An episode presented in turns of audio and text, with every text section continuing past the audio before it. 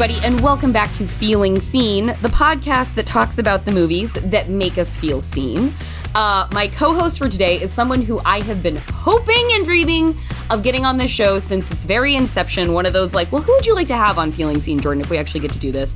And this person, this uh, this writer, this director, this creator of the hit comedy We Are Lady Parts on Peacock, this writer director of the new film Polite Society, that is an absolute blast. Nida Manzoor, welcome onto the pod. Is there anything else that people should know about you fundamentally before we get going so we have a good foundation under us? Ooh, no, thank you, Jordan. Thank you for that incredibly warm welcome. Of course. I think I think you said it all. You said it all. You know, that's who I am. That's where I'm at. I'm excited to be here. Well, and you're also you're also BAFTA nominated uh, writer and director uh, for We Are Lady Parts. And I must correct you, Jordan. I did actually win the BAFTA. BAFTA or winning. BAFTA winning. Oh, oh, oh, oh, oh, God. And it was given to me by Olivia Colman, which was probably the coolest part of it. So, I what Yeah. does one do when both faced with at the same time one's own BAFTA and Olivia Colman? I think I said something like, Olivia Colman just gave me a thing. I actually went down. It was honestly my thought. I was like, "Oh, she just touched me. It was just all too much. Honestly, though, that's not entirely different what, from what Olivia Colman did when Olivia Colman won an Academy Award. She just like got up on stage and called it a joke and like barely was able to get out of her seat. So you and Olivia Colman have like I feel like a similar response to receiving like pinnacle awards in your career. Uh, I mean, yeah, I suppose anything that makes me closer to Olivia Colman, I'll, I'll take it. so um polite society what a what a wonderful time at the movies that was. I was just i'm immediately charmed getting into anything that's going to be like this is going to be about martial arts going to be about fighting and it's going to be about sisters doing sister things and having a sister's love story. Sister love stories girl best friend love stories that's going to really be my home base as i wear my jennifer's body t-shirt during this interview. Um, I guess like before we get into the sort of meat of the conversation, I wanted to hear what sister love stories mean to you, and I think that will sort of take us into your filming character pick for this as well. True, absolutely. I mean, I grew up with an intensely close relationship with my older sister. We're a year apart. You know, we we're best of friends and worst of enemies and went through all the ups and downs of what it means to be a sister. I just don't feel like we see it enough on screen. Mm-hmm. And every time I have seen it or something equivalent, a sister friendship, you know, friendship, female friendship, it's just enlivening because it's so unique in, in its in its brutality, but in its love that it I was like, I need to do this. And I want to do it with the action genre. Because again, action doesn't really look at what it means to be a woman, what sisterhood is. So just mashing those things together was literally was so exciting. I think that's and that, a thing I really liked about um a thing I loved about the action in polite society actually is that there is a rawness to it. Like we're coming to this we're in this amazing sort of bloom of action cinema where I feel like people are really like it's it's one of my like specialty areas and it's so exciting to see people taking it more seriously as an art form and being like, "Hey, stunts for Oscars."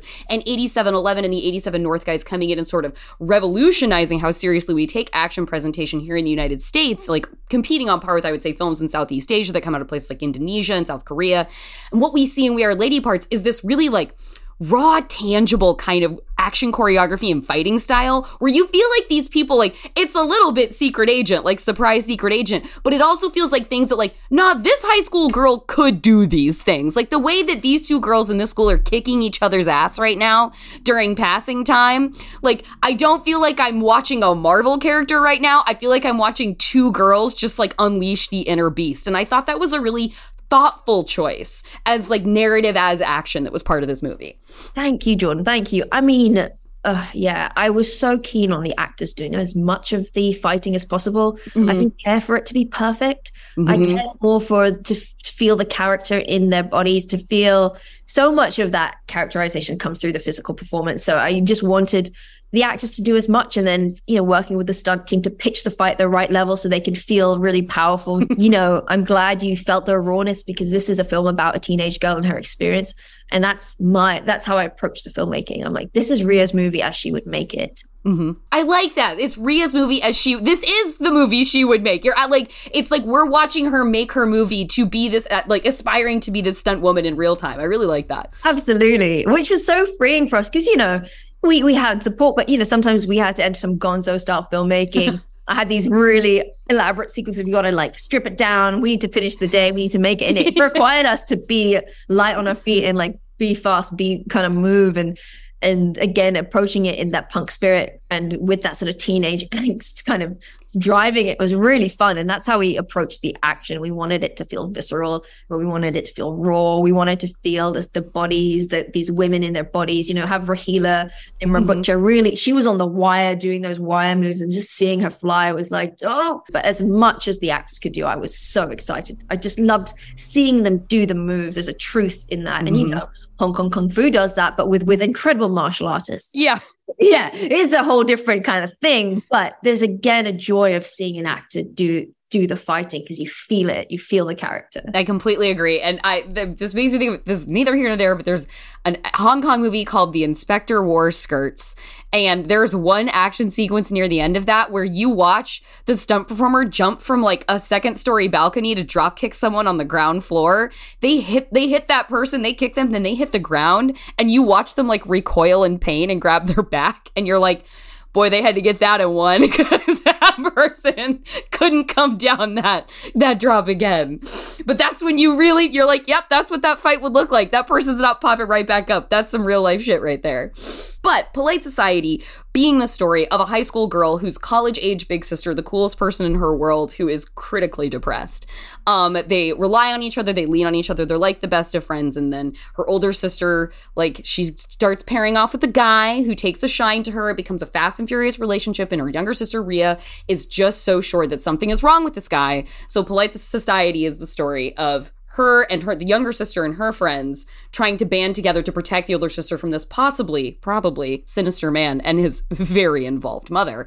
And so that takes us into the story of another girl at odds with coming of age and the character you've brought for us to discuss today, Vivian Abromowitz in Slums of Beverly Hills, as played by Natasha Lyonne and like I, as you were talking about like the rawness and the messiness and i've read you talk about like with polite society wanting to make something where like the violence of teenage girlhood was something that was actually presented manifestly in physical violence on screen this movie is like discomfort coming of age comedy at its sort of most indie 90s and like visceral. And i what was your initial experience in your life with the slums of beverly hills yo, oh, Jordan, Jordan.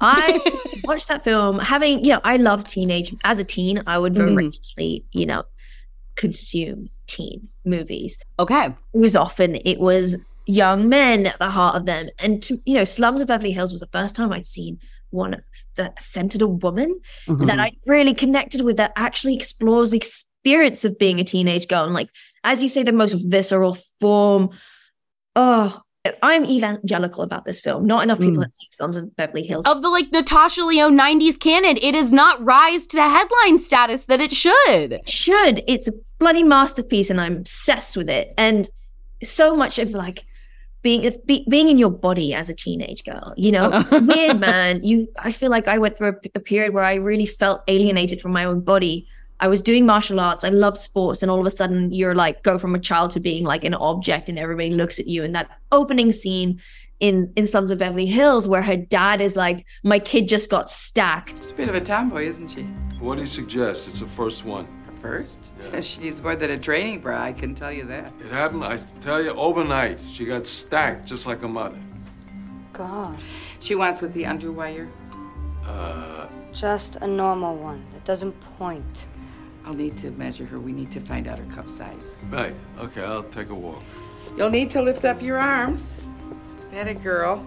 And she's there awkwardly trying on a bra, feeling yeah. all the shame. And I think her opening lines are like, I'm deformed. I'm deformed. She's just standing there in a bra, looking entirely normative body and just being like, I'm deformed simply by virtue of my boobs having arrived. Like, oh God, this is the worst day of my life. Absolutely. Honestly, uh, I felt so seen so seen in that first scene because I felt the same, you know, the exact same. The girl gets her boobs first, and everybody's just like, "What has happened?" You feel like a circus freak. That film so encapsulates that, and for me making polite society i wanted to use action because it's so embodied. It's you know it's so cathartic because i got to show a teenage girl in her body feeling mm-hmm. physically unified with it in a way that i felt like separation happened. Slums of beverly hills really looks at that that separation that happens. It's so so hard to to describe it but it's just beautifully done in this movie and seeing the way you know Vivian is now treated differently the way she feels alienated from her body where the way she's told that she's somehow her look is is sort of sort of trashy having So it's like humor of a trashy and kind of passe, big mm-hmm. passe. And it's, oh, it's just the constant objectification. I, I felt so seen. And Tamara Jenkins just pours in so much love, so much nuance, so much hilarity. This film was everything for me. And it's one I constantly go back to when I'm, you know, starting a new project. Are you staring at my breasts? No.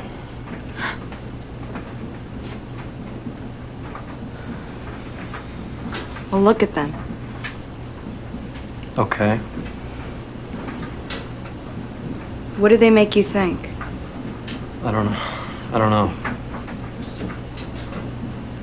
Do you think they look deformed?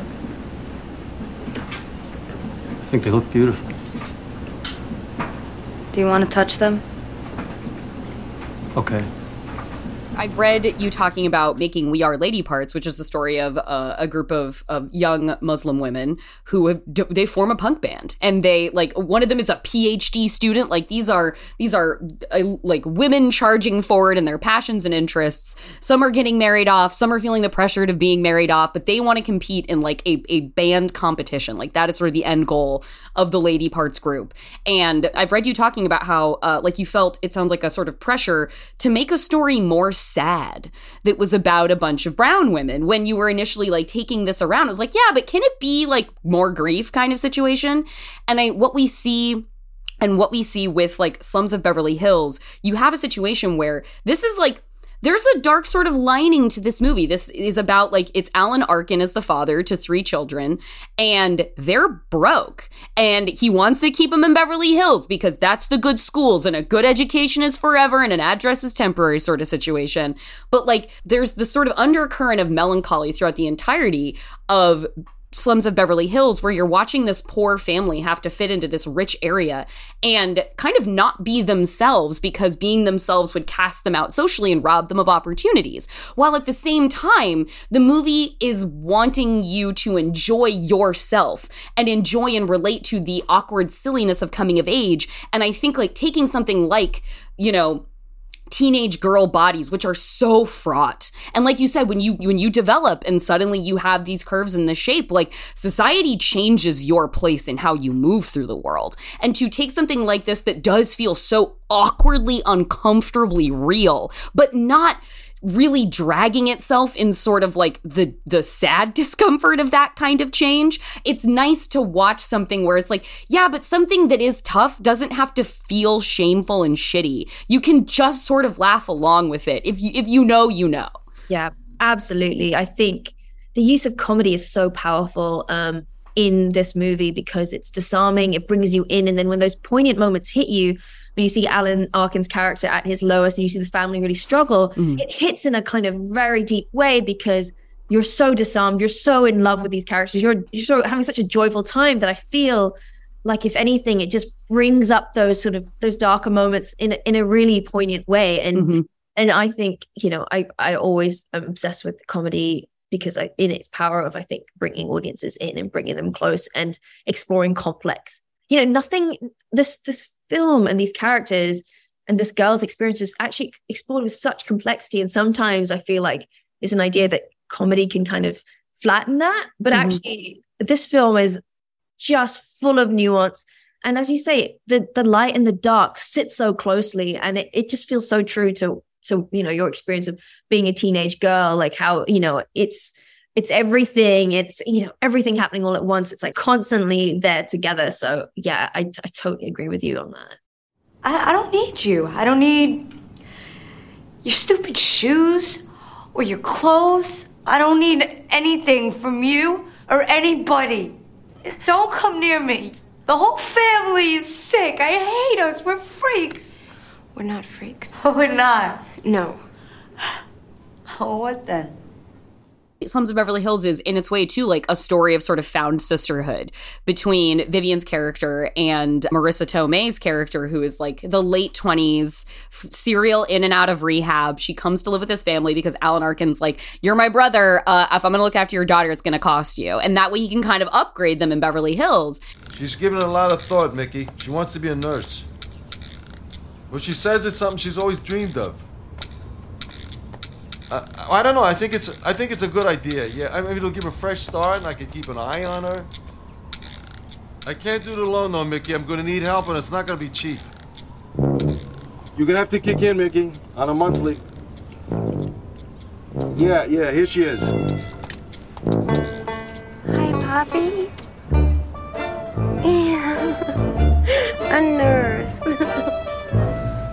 And I wanted to hear about like, was that something that registered when you watched this fil- film early on? Was that sisterly connection with those two characters? Was that something that was spoke to you even then, early watching film? Absolutely. I mean, I was obsessed with Marisa Tomei's character. She's she's just flawed and yet lovable and warm and complex and sexy and you know, I just thought she was magnificent. And like Mhm. her and Natasha Lyonne's Vivian are just this joyful pairing. There's this amazing dance scene. You know, in many ways, the dance scene Polite Society is very much inspired where these two just start to move and start to jive and they're in their bodies. And you see, you know, Marisa Tomei's character really encouraging Vivian to love her sexuality. Mhm. You know, Marisa Tomei is so kind of overtly sexual in a really empowered, great way. Her, she's so comfortable in her own skin. Mhm. And it's so exciting to see this character on screen because you're like, she's fully embodied as a woman. Mhm. And, you know, we see a lot of tits in this film. yeah.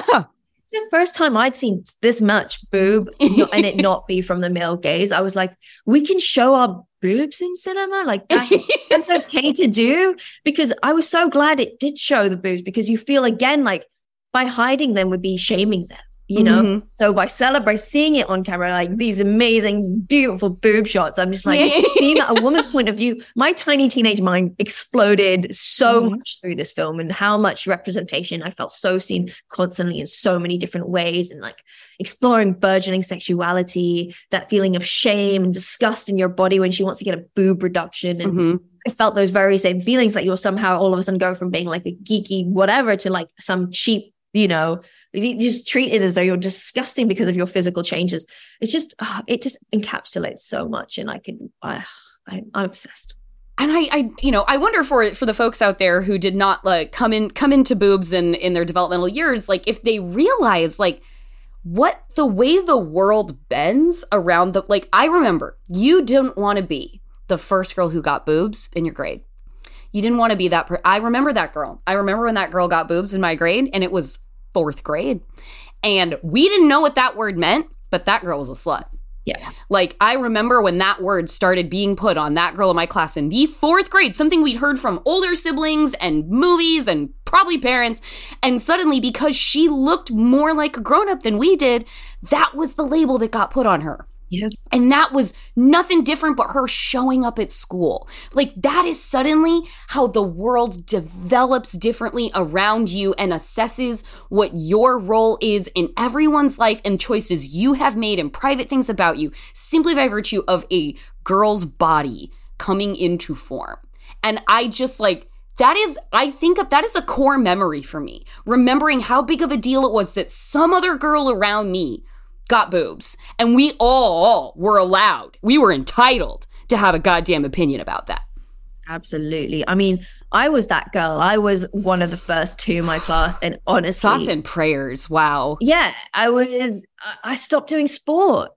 I stopped doing martial arts. I, I internalized some sort of shame. And that's my art is all about me trying to reclaim something that I lost mm-hmm. in those years. And that's why whenever I see women's stories being told with the nuance and the truth and the complexity and the pain and the joy through, you know, Mm. it, it honestly, it means everything. Um, so yeah, it- it's like people don't realize how this is a film, you know, so much about this girl's boobs, but I'm like, this, uh, this is some traumatizing shit when you're at the front line and the way, Mhm. you know, all, all our stories are told by men. And, Mhm.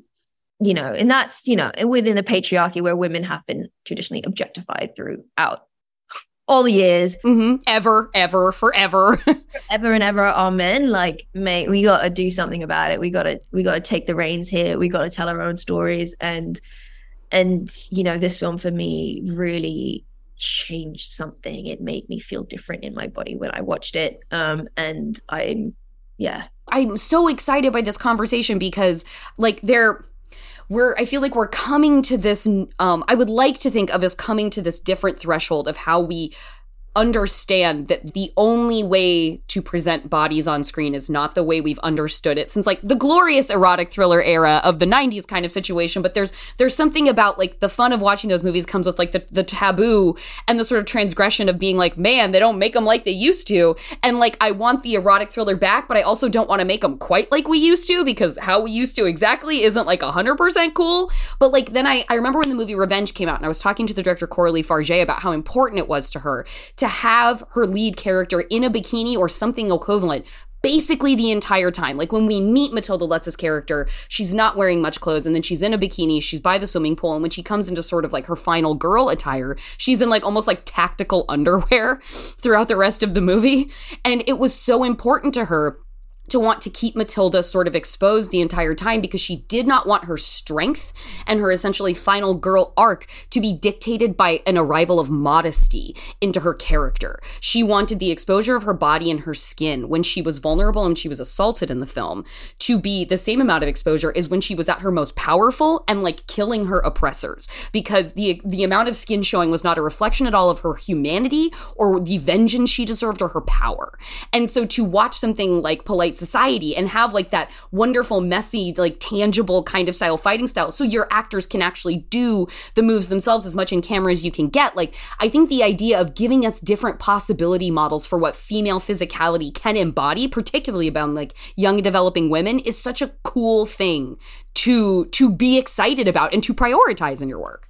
Thank you. And you know what you say about it's difficult as women when we're approaching how we how we put our bodies on screen. Again mm-hmm. so much of i feel like it, the patriarchy we've internalized it. And even as i'm like thinking about how how much skin to show how little skin to show especially when i was making my show we are lady parts about muslim women. Yes. Modesty i don't know there's something in that word of modesty is it's got to be right. If it's right for you it's it's all great. But there's completely. there's shame around it to think that we've got to cover up to be somehow acceptable in society mm. right? So mm-hmm again, like you're saying in Revenge and in Slums of Beverly Hills, we see flesh. It mm-hmm. celebrates flesh and it's embodied and it's empowered and and you know, yeah, it's it's so important in just thinking consciously about how we film and put women's bodies on screen. Well, and, and is that something like, you know, with like We Are Lady parts? I guess I wanted to hear from you about like the process of like asserting that you're allowed to have like I, as i understand it I, I, think you are your family is pakistani muslim and i think like uh, raised across like singapore and london. And i wanted to hear from you about like in your career asserting that you have permission to be joyful and you have permission to present that on screen. And that that is something that like in its like unfortunately in like the vast barren desert of representation when you become responsible for like being everybody's avatar in your community like being like asserting joy as like can be like sorry here's the burden of representation revolution on your shoulders to carry about that. Yeah i mean it's a it's it, I felt it and it was heavy, but you know, ultimately I had to let go of it to and just kind of just really sort of hone in on who I am and my my specific truth. And you know, so much of that, as you say, was just showing Muslim women expressing joy and being funny. That was honestly, I'm like, for me, I've got this show needs to show a diverse group of women who are different in their bodies, have different, mm-hmm. wear their religion and their identity in different ways, yet love each other. Mm-hmm. This was also something about the sisterhood being like, you do you, man, I'll do me, and we still have love. And that mm-hmm. was so much. And like how they wear their clothes, how, you know, the costuming was everything of like yeah. how they express their identities, how they feel great.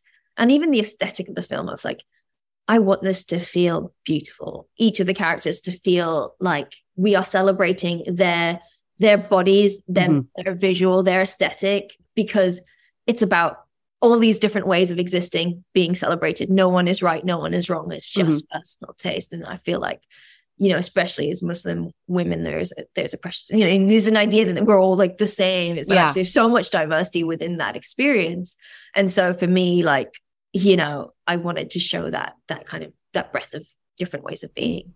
Every time uh the the character of, of Rahila in Polite Society, can you tell me the name of that actress? Nimra Bucha is her name. Oh my god. The glamour? The style? I every time she was on screen, I was like, she is feasting right now. and that she became immediately one of my favorite just like bitch matriarchs in a movie. Oh, I'm so glad you loved it because she was everything for me. You know, I want to see a matriarch upholding the patriarchy.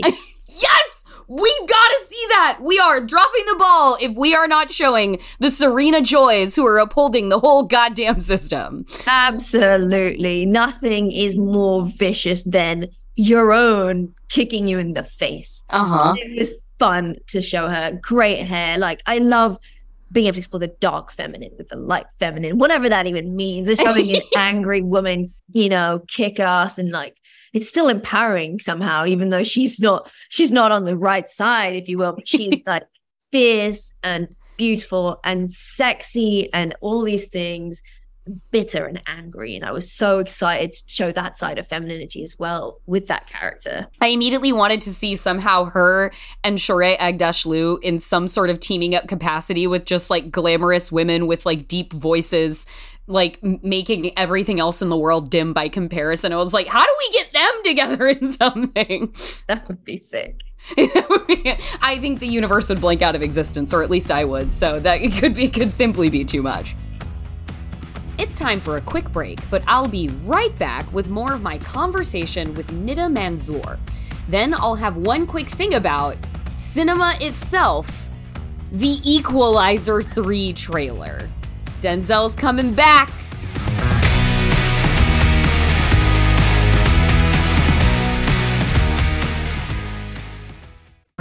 Hi, I'm Jackie Kashian. Hello, I'm Laurie Kilmartin. We do a podcast called The Jackie and Laurie Show, and you could listen to it anytime you want it because there's hundreds of episodes. Yeah, I mean, we've been doing comedy forever and we should both quit. So why don't you listen out before we leave this not only terrible business, but this awful world? And find out why we can't. because we love it so. Jackie and Laurie Show, every week here on MaximumFun.org.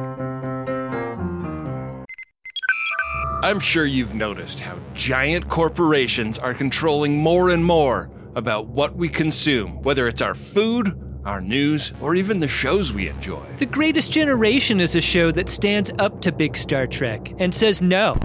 We can laugh about costumes that fit too tightly in the groin area. We can make a Star Trek podcast that's basically only about that. The Greatest Generation, the show for free and independent thinkers about Star Trek, And the groins of different costumes. reviewing every episode in order. So subscribe to The Greatest Generation on MaximumFun.org. You'll be doing your part in telling the Star Trek industrial complex that they can't control your mind.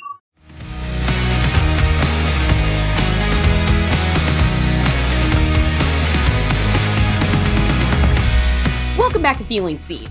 Today I'm talking to the director of the new film Polite Society, Nida Manzoor. Nida is also the BAFTA winning creator, writer, director of the series We Are Lady Parts. And the film she's brought to us today is Tamara Jenkins' first feature starring a teenage Natasha Lyonne.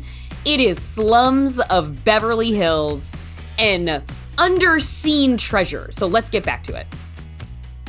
I wanted to hear from you about like, you know, in the inverse of like like the beauty and the style of polite society, like what we have in Slums of Beverly Hills is this like extremely normal, like 1970s, like this kind of like it's pops of color, but it's got like this family's living in a sort of drab situation. And I wanted to hear from you about the tangibility of watching a movie where it just feels so like it's sort of it's very it's stylish in its own right, but it also feels sort of so outside of overt stylization that it feels like you can really immerse yourself. And that is somebody like immersing themselves in teen movies. Where did this sort of sit in terms of like its aesthetic for you? It's not like a it's not a bring it on. It's not a like hyper like hyper real adjacent to this own universe we live in language. It is just like dropping in on people in a slice of life. And I wanted to hear about that as like impressionable upon you as a filmmaker. Like what was this like for you to watch as someone who would go on to tell stories of their own?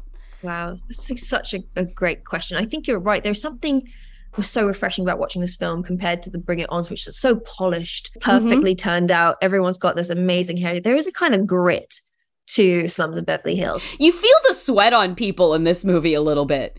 You smell it. You feel like the heat.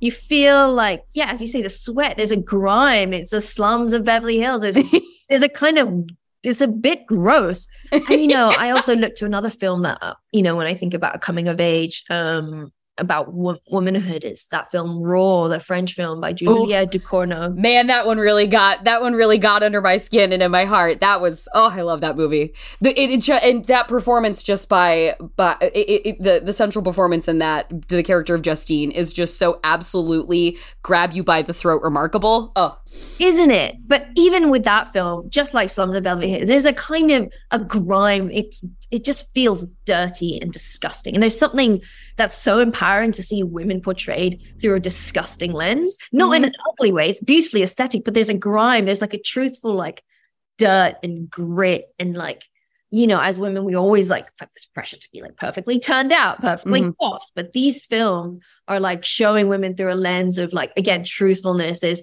there's this incredible French philosopher Virginie Despentes. He says women are more like King Kong than Kate Moss and that for me speaks of both these movies and makes you feel like again like i don't need to perform some sort of ridiculous version of femininity where i need to be perfectly turned out. You know it's empowering to see women just be gross you mm-hmm. know in their bodies and like own them and i say gross beautiful but you know yeah. and we internalize this idea of like something wrong with us. We bleed every month you know, we grow mm-hmm. hair, we sweat. It's just like, oh, seeing that in Raw as well, the kind of body horror, the physicality that's just, I felt very represented by that as well. And I felt like there's a kind of a connection to Slums of Beverly Hills as well.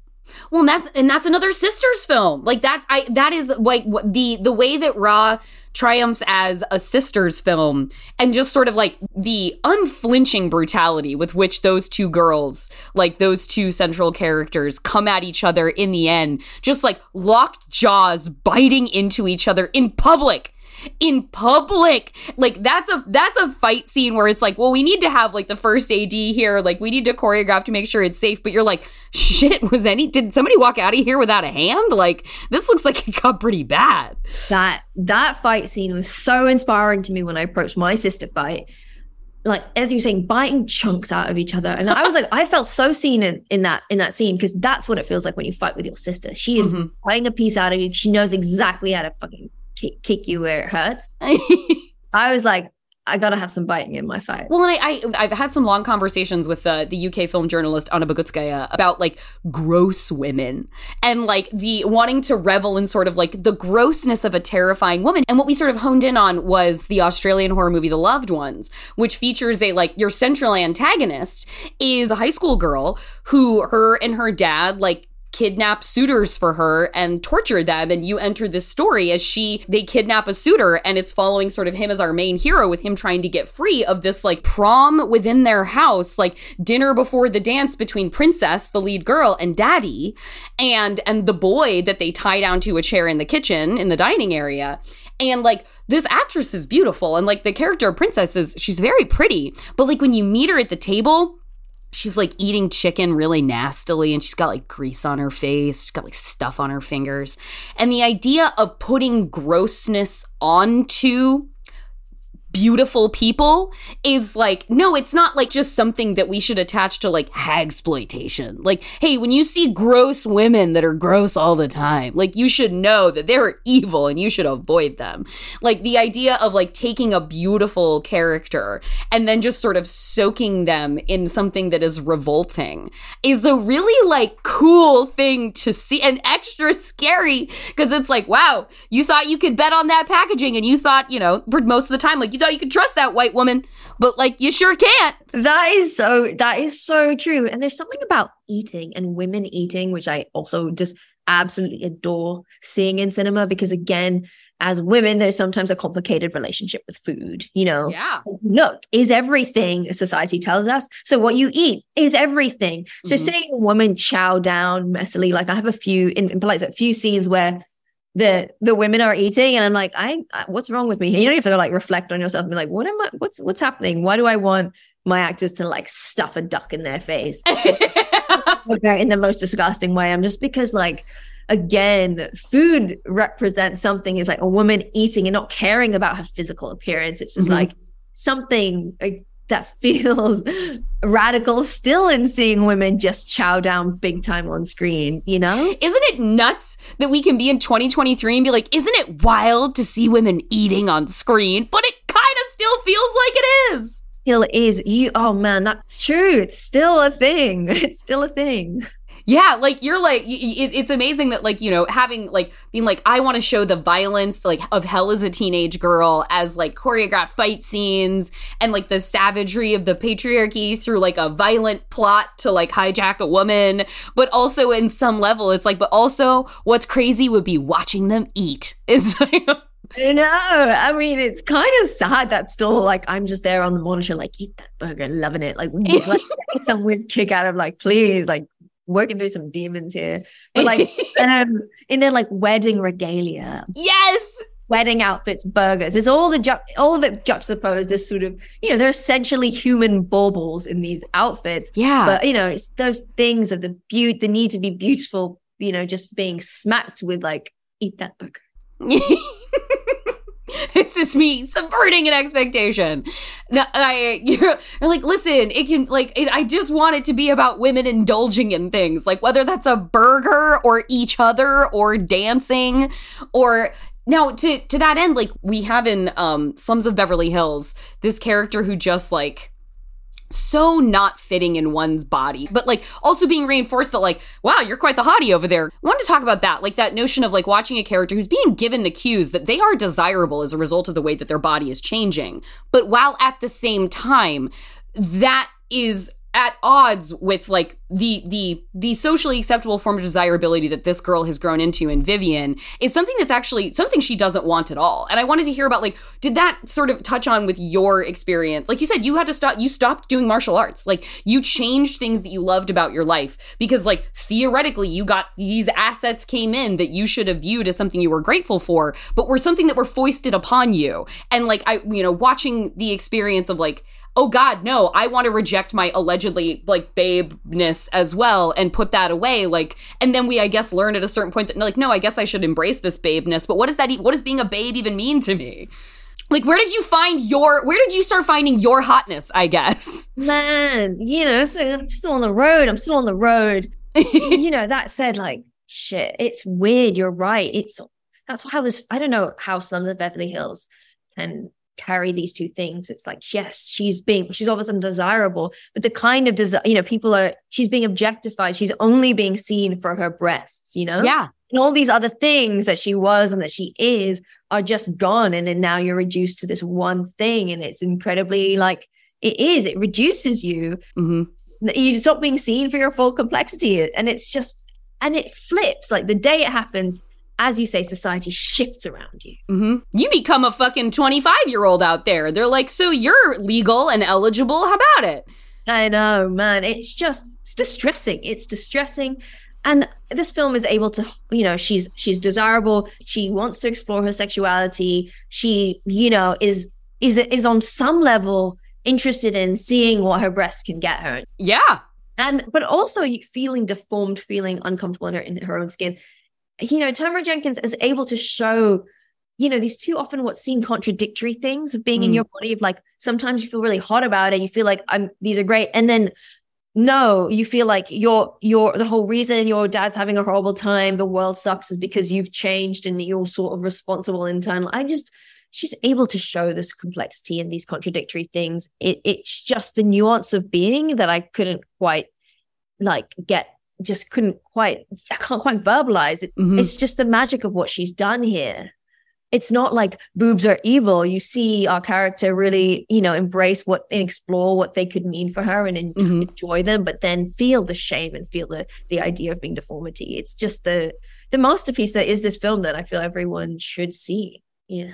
very sadly i could just keep going with you as we very sadly come to like the toward the end of the time i guess that leads me to wanting to ask you about like the notion of power and like the female body and and taking you know with polite society you give a very like uh, a very clear t- tangible ability to our protagonist to all the characters like the, the ability to physically overpower and kick someone else's ass.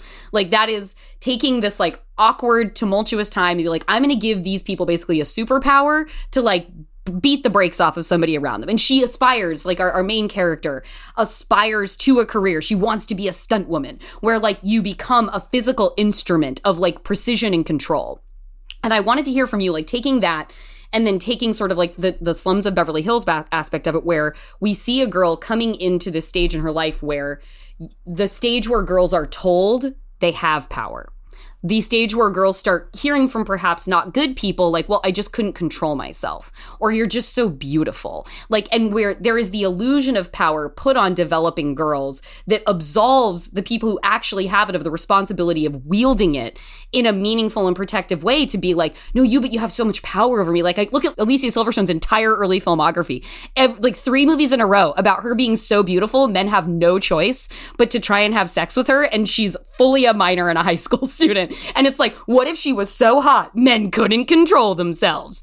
So I wanted to hear from you, just sort of like putting those two movies in conversation of like under the topic of how like your relationship and your sort of mindset right now on like mm-hmm. the power that women have as a sort of contrast to the power that they're told they have that is a tool that is used to scapegoat people who should be not exploiting women and their bodies, but be like, well, once you get hot enough, I guess you have this seductive power. I can't do anything about like, I want to hear from you about the sort of duality of the power and the illusion of power of like young women coming into the world.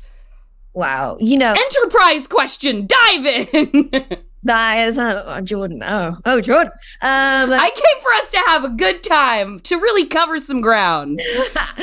honestly, when I approached my film, I, you know, the I don't really go into Ria's worries about her body. If anything, Sure. I was like, I wanted this character to just feel embodied, and this and and that be the power of the movie. You see her in herself, in her power, in her element, in a way I never felt. So it's hmm. in that way, I, it was exciting to show a character just just believe in themselves, and you know, again, like you say, the physicality of the character meant that I could explore, you know, explore a woman in her power. And Ria gets hit down, she gets back up, hit. Yes! I hope one day someone does a supercut of like how many times this girl got smacked in the face.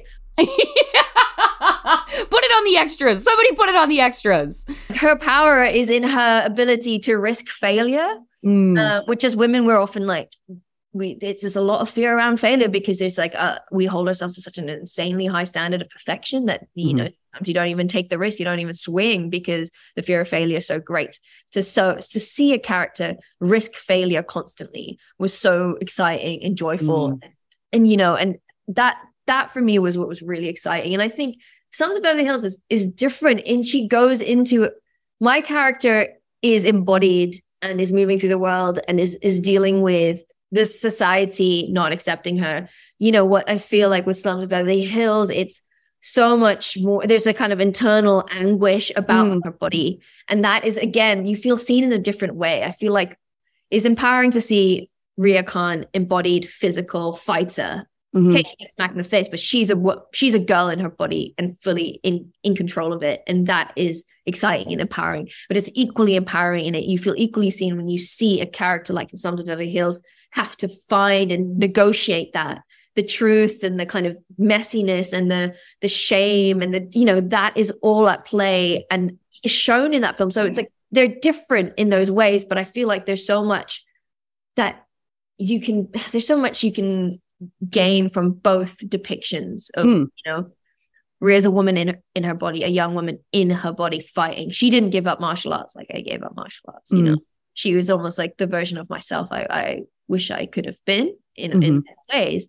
Um, whereas like with Vivian, this is a girl who is in the trenches with her body, in the trenches, and it's just another kind of joyfulness to see that explored in cinema. Like Mhm. cinema, our stories are deserving of cinema. You Mhm. know, this is a movie film. Uh, You know, I'm like, is this? I couldn't get over it when I saw Slums of Beverly Hills. That I was exploring this. Like, this is this important enough that it's in cinema? You feel all of a sudden your small struggles are important, are valid, and you're finally seen. Yes. I felt seen so deeply by Slums of Beverly Hills, and and yeah. Ah, oh my god, Jordan, I could wax lyrical for hours. I am evangelical about this film, like I said. a cornerstone of cinema. Sure, go see your Kubricks. Go see, you know, Yeah, they're good. Like they're good, but everybody knows they are. So like I don't know. I don't need to tell you to go watch Citizen Kane. It's at the top of the list forever. So, but what I need to tell you, and you need to hear, is to go watch Slums of Beverly Hills, absolutely. and also go watch Polite Society. Yes. Because listen, it's nice to see a young girl character whose worst enemy isn't herself. Like that's cool. We got to see that sometimes. We got to see that sometimes. It's necessary, but it's nice to see when a girl's worst enemy is not herself and that like you said, like there's such a there's such a delight in in her being unencumbered by the concerns of how like herself could hold her back and it's only just like her kind of crazy imagination compared with like an actual healthy dose of skepticism turns out she was really right about a lot of things but to just watch her get to be so certain and so like uh, able to fail that she will just keep running through walls and sometimes hit a steel beam in the middle but bounce right back up when it throws on the floor and keep going Yes. Oh gosh, Jordan, I couldn't have said it better myself. You that is yeah, that is everything. we deserve we deserve the confidence of men to just run straight through walls and sometimes it works and sometimes it doesn't yeah, but you just get back and be like, I nailed it, right? Nailed it, right? Well, Nida, thank you so much for taking the time to talk to me today about all of this. I it, it went on unexpected tributaries, and I'm so grateful to you for following me down those tributaries and really digging into them. Oh no, thank you, John. It's like such a delight to get to chat to you and get I don't get to talk like this about films I love and in this depth about boobs. Like Thank you, Nida. Uh, I have a great rest of your day, and thank you so much for your time. my pleasure.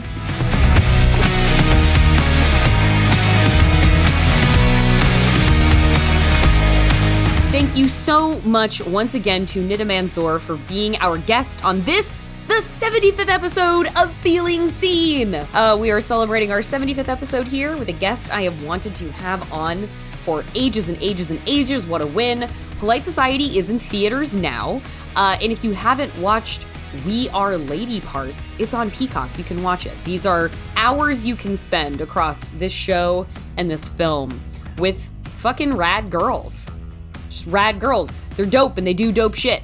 And I highly recommend you check both of them out. Support women in cinema and and go see Polite Society in a theater. It's a really feel good time. And who doesn't want that at the movies? You know what? Have yourself a feeling seen double feature. Go to see Mafia Mama and Polite Society in the theaters. And that will make you feel good. I can pretty much guarantee that. But now I have one quick thing before I go uh, about Denzel Washington, baby. Like, we got our fourth John Wick this year in a two hour and 50 minute fourth chapter of that franchise. We love John Wick. We love Keanu. Amazing stuff. Give us the Rina Sawayama spin off. Uh, we cannot wait. We are clamoring. But in the meantime, we got another guy with a big gun and some scores to settle and some scores of baddies to lay waste to.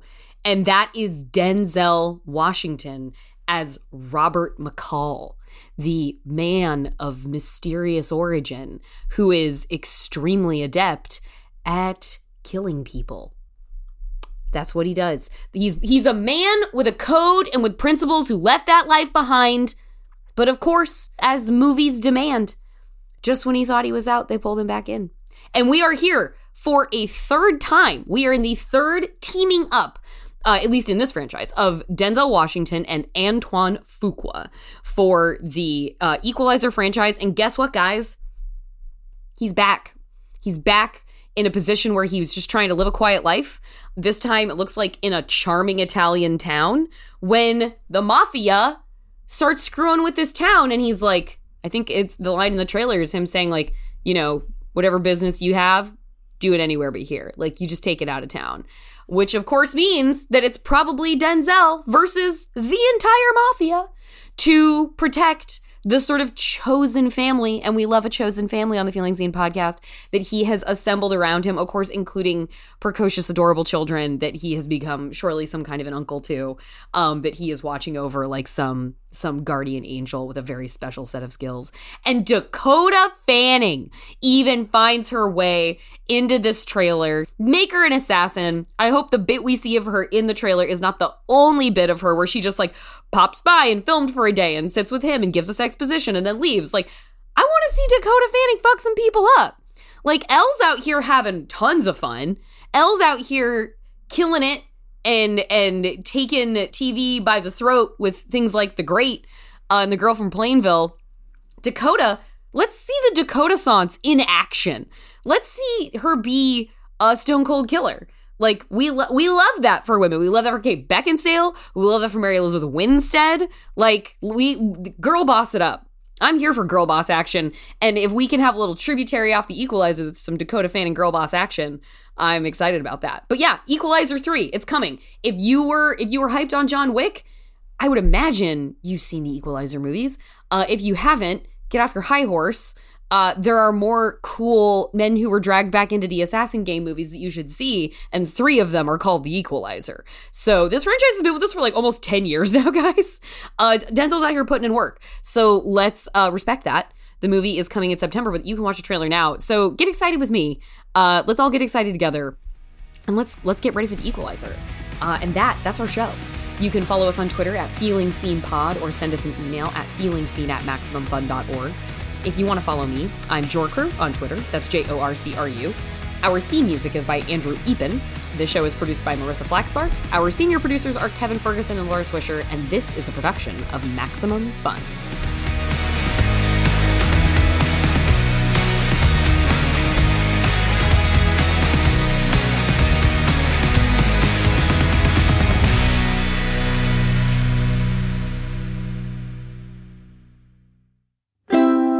MaximumFun.org. Comedy and culture. Artist owned. Audience supported.